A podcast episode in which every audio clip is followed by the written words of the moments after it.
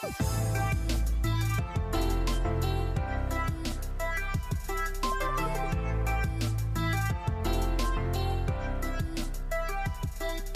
it going, everyone? Welcome to the Third Decade Podcast. My name's Scott Bennett.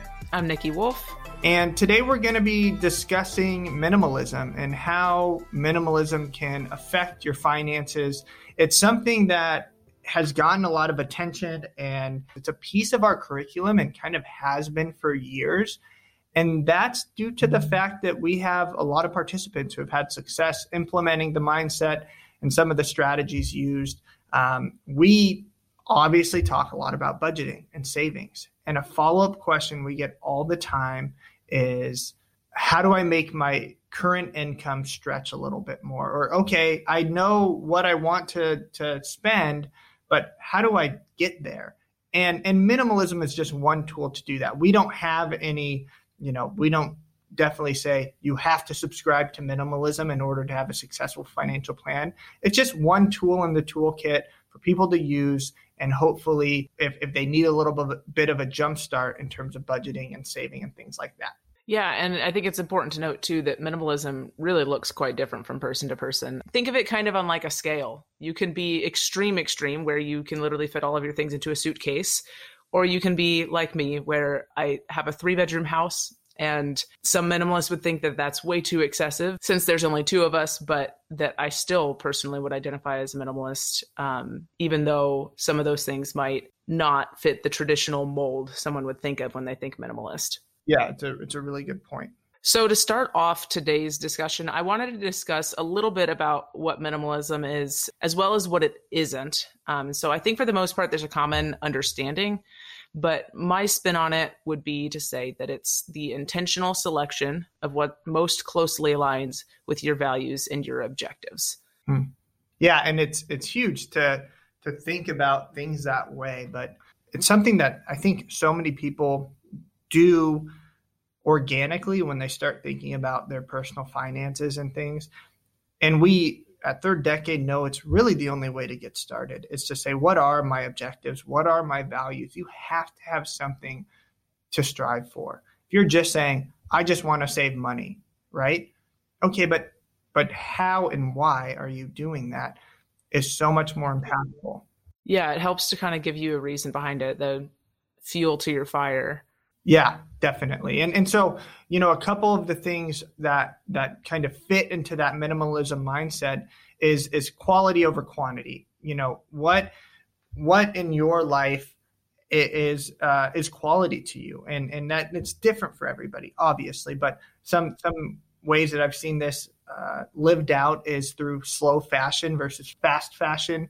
Um, that the fact the it's the idea that you know, maybe you spend a little bit more on a couple pieces of clothing and some really high quality things that you wear a lot. And that are really versatile and kind of timeless in their application. Like a great example of this would be like a pea coat. Yeah. I can't think of a time period in the last 60 years that somebody would have been like, wow, that's hideous. That's like a great piece. But they're also like a hundred dollars. Yeah. Yeah. And so and, and so it's a little bit of, you know, not not bashing any one person or one store, but like, you know, it's the difference of going to H and M and getting, you know, six shirts for twenty dollars that that might fall fall apart in the in the washing machine the first time you wash them versus, you know, getting a getting a piece that's a little bit more ethically and thoughtfully sourced and built. Another thing is just in terms of the things you buy. My wife and I ran into this recently, um, and actually, Nikki and Nicole at the third decade were, were a big part in this, where we were saying we started making smoothies all the time for our girls and, and for us in the mornings. And we just started experimenting with different recipes and stuff. And I was complaining one day about our, our cheap little smoothie machine. And I said, it, it's about to break. I'm going to have to get a new one. And I, I'm, I don't want to spend, the, you know, 90, 100 bucks on one. And, and they really convinced me to look and, and do some research and think about it and buy a nice one.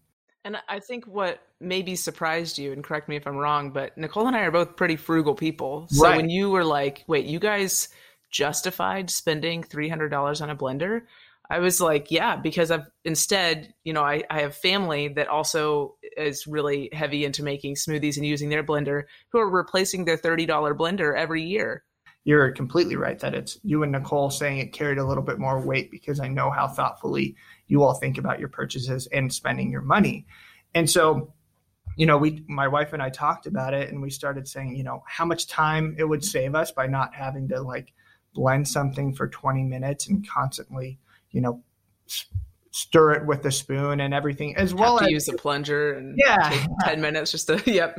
Yeah, as well as just you know, like you said, having something quality that's going to last years and years. And so we said, all right, that's going to be our Christmas present to each other.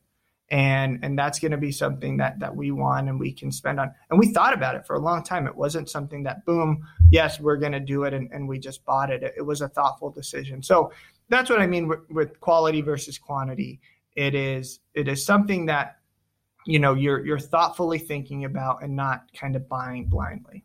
For sure. I think another good question to ask yourself is is it eliminating a problem? So I'm going to give one example actually that came from Nicole who works with us. Um, she described having like a really crummy can opener that was a hassle to use every single time she used it. She hated using it. So finally, she decided to do a little bit of research on how to find like where to find a better one because she's a nerd and that's her words not mine.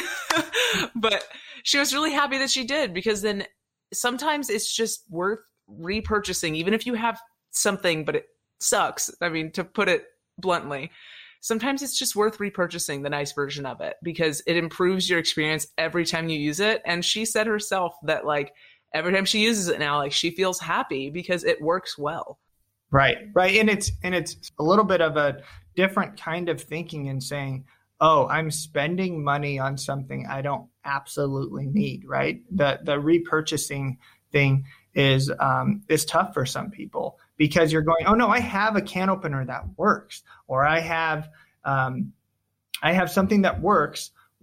I'm going to use a piece of my budget to buy something else when I have something that already works yeah, it's it's getting into that thoughtfulness, right? If you're thoughtful about buying a can opener, you're going to be thoughtful about some of your other purchases as well.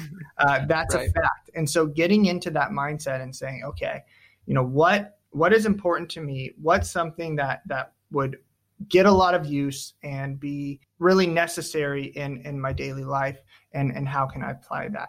But Nicole on our team had a really cool kind of a way that she thinks about this, it works for her and her husband. They say every purchase that we make, if it if it's not butting up against our goals, if it's not kind of affecting how we think about our goals, then it's either our goals aren't lofty enough, right? The, the goal we can be more aggressive in our goals, or that the goals aren't important enough to you, right? If you're able to say, oh that yeah this this might not allow me purchasing x might not allow me to hit my savings target for this month then is that goal really something that important to you if you're able to just kind of put it aside for a month? So it's really that idea that how are we defining our goals and how are we getting them and and making sure that they're in line with what's really important to us? And minimalism is just one tool in helping that in saying okay I'm going to think really clearly about every purchase or everything that I own and does it align with the goals that I want to make? Yeah, I, I think I want to add something else to that too. I can speak personally that I have pretty uh, like lofty savings goals and I'm meeting them at this point like pretty easily because they've been so automated. I've just figured out how to work my budget around them and so there's no question about whether or not I meet them. And I think it's important too to distinguish that goals don't always 100% of the time have to be like increasing how much you invest. If your intention is to retire as soon as absolutely possible, then yes. But for instance, something that my husband and I are doing is that when we were kids, we didn't get to travel out of the country at all. We've never left the States.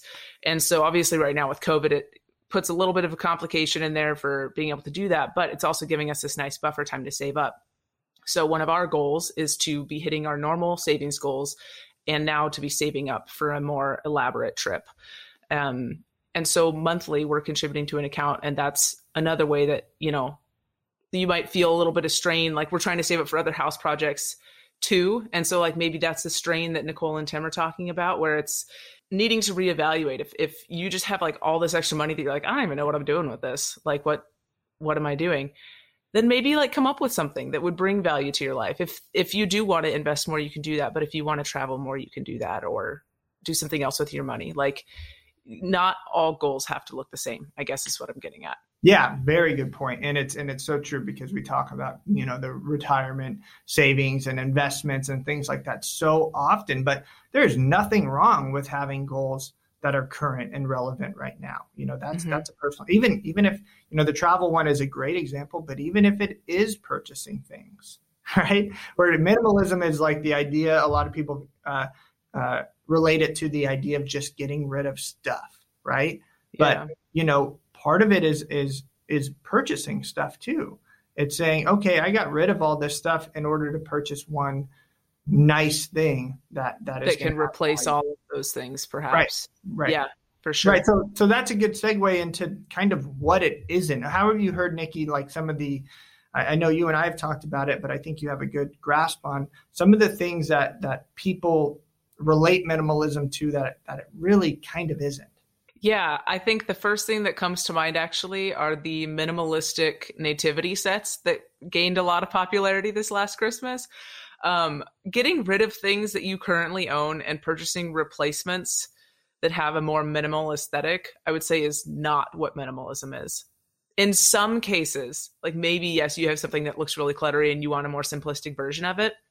But a lot of like how minimalism is marketed is just oh, get rid of everything you have so that you can buy this. And it's important to tune out advertisements like that because minimalism has become just another trend. And if you're being encouraged to just purchase a different kind of stuff, they have their own interest in mind.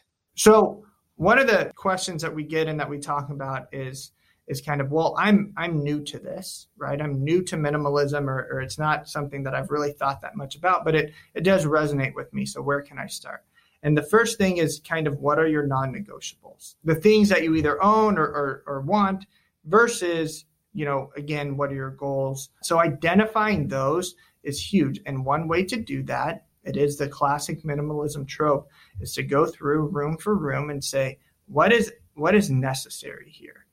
And mm-hmm. if something isn't necessary, not saying, oh, immediately donate that or immediately sell it, um, it's it's putting it aside and giving it some thought to say, is this actually not necessary? Can I go a couple months without using it? And if that's the case, do you need it? Mm-hmm. That's actually uh, another thing that one of the minimalists, Ryan, calls a packing party.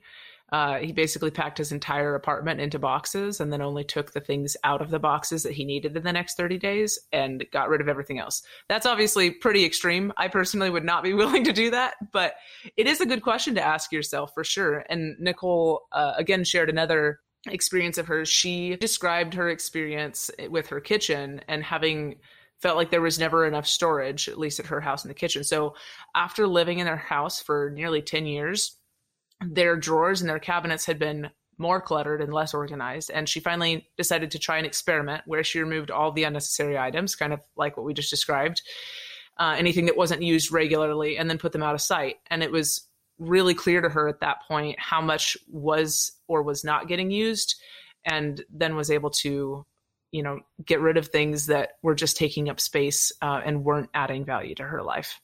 Yeah, and also just putting them out of sight is another thing too, right? If if if it's something that you're going to use once a year, but you know you use it once or a couple times a year, there's no reason it has to be in your main kind of utensil drawer. There's probably some other storage that is harder to get to and everything else um, that that you can you can place it. Doesn't mean you have to give it away if you know that you're going to use it, um, but it's it's coming to terms with okay that this doesn't doesn't have to play such a big role in what I'm doing to to the main point right now it is uh, and, and Nikki, you wrote this down. It's finding who you are outside of what you own.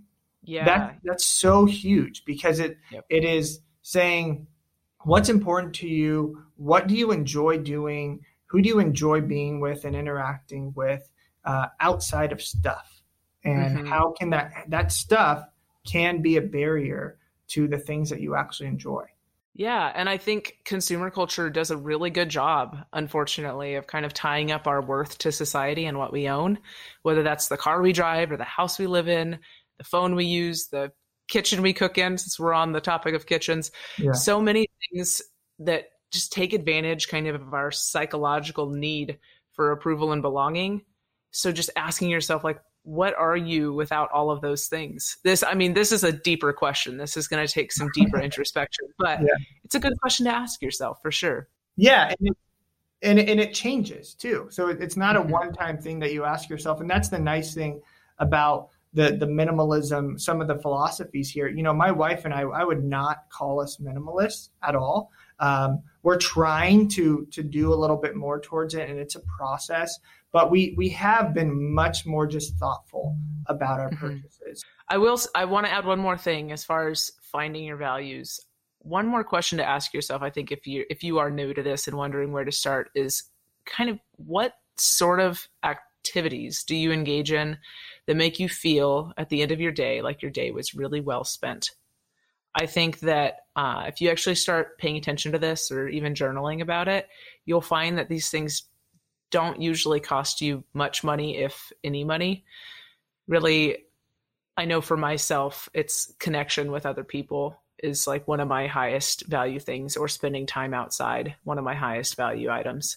So I think that that is another thing that you can evaluate. Uh, tying this all back to how minimalism can help your finances. I think that's kind of the the goal is to find what is actually bringing you value and not just compulsively spending because it provides that temporary relief and excitement factor of you know getting new clothes uh, or going to Target and getting a few things that make you happy that fades so quickly. But like, what are the things that really do add value to your life? Sure, good good point, and and that's a perfect spot for us to wrap up on. You know, uh, I think today it was more centered around the overall kind of feeling and, and stuff surrounding minimalism. But there are a ton of different resources out there. I know Nikki wrote a cool blog post on it recently, just on our blog.